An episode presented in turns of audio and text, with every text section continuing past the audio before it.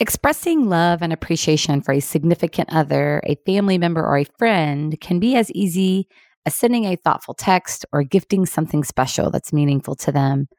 But when it comes to the workplace, how can you appropriately express your appreciation and, yes, even your love for your colleagues and your team members?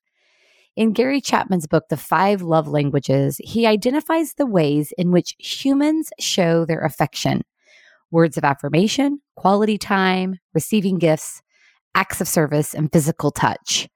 I suspect you recognize in one or two of those behaviors what you prefer. However, the purpose of the love languages is actually to identify your partner's preferred language, which may be different than yours. By understanding how your partner prefers to receive affection, you can then affirm them in the language they understand and vice versa. And because these are the ways that humans prefer to receive affection, they can also be applied to a work setting, albeit with a few important adaptations. Your teammates' different work styles are a fundamental part of understanding how to collaborate effectively and get more done together. Being aware of their love language might give you a better perspective. So let's break down what these look like in a workplace setting.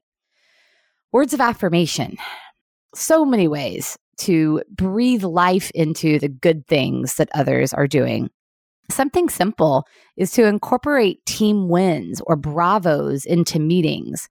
You may even want to add a standing agenda item that gives employees an opportunity to shout out for one another something awesome that they've executed on. As a leader, be generous with your praise. Acknowledge when you think someone has a great idea or has done something really well. Make a point of saying it in a meeting, sending an email, or in a Slack channel. Key is to affirm the great work that they're doing and that the value they bring. Quality time.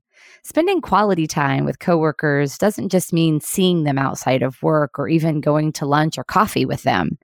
It also means making time for their projects and understanding their goals and what it is they're working on investing time into reviewing the work they're engaged in and asking for their feedback. Receiving gifts. There are a few ways to interpret this love language in the workplace. The first is to engage in some sort of organizational gifting program if it's available. For example, at a local staffing company, if someone goes above and beyond, an employee has the option to send that person a kudos, which is thank you card and includes a, a gift certificate or a donation to a charity of their choice. This one could also be as simple as paying attention to their likes and dislikes and gifting them something meaningful to them. That's the key. And acts of service. Everyone knows that one person that will always go above and beyond to make sure the work is getting done. Chances are this person's love language is acts of service. This means that they feel valued when others chime in to help them solve a complex problem or just taking the time to navigate blockers with them. And last, physical touch. So this one needs a few tweaks to be applied to a work context. For me, it's all about the level of trust and connection in the relationship. Physical touch is a top love language for me. And I got to tell you, just a simple pat on the back from a trusted colleague can bring me back so quickly. So it's all about knowing the team member and what's appropriate.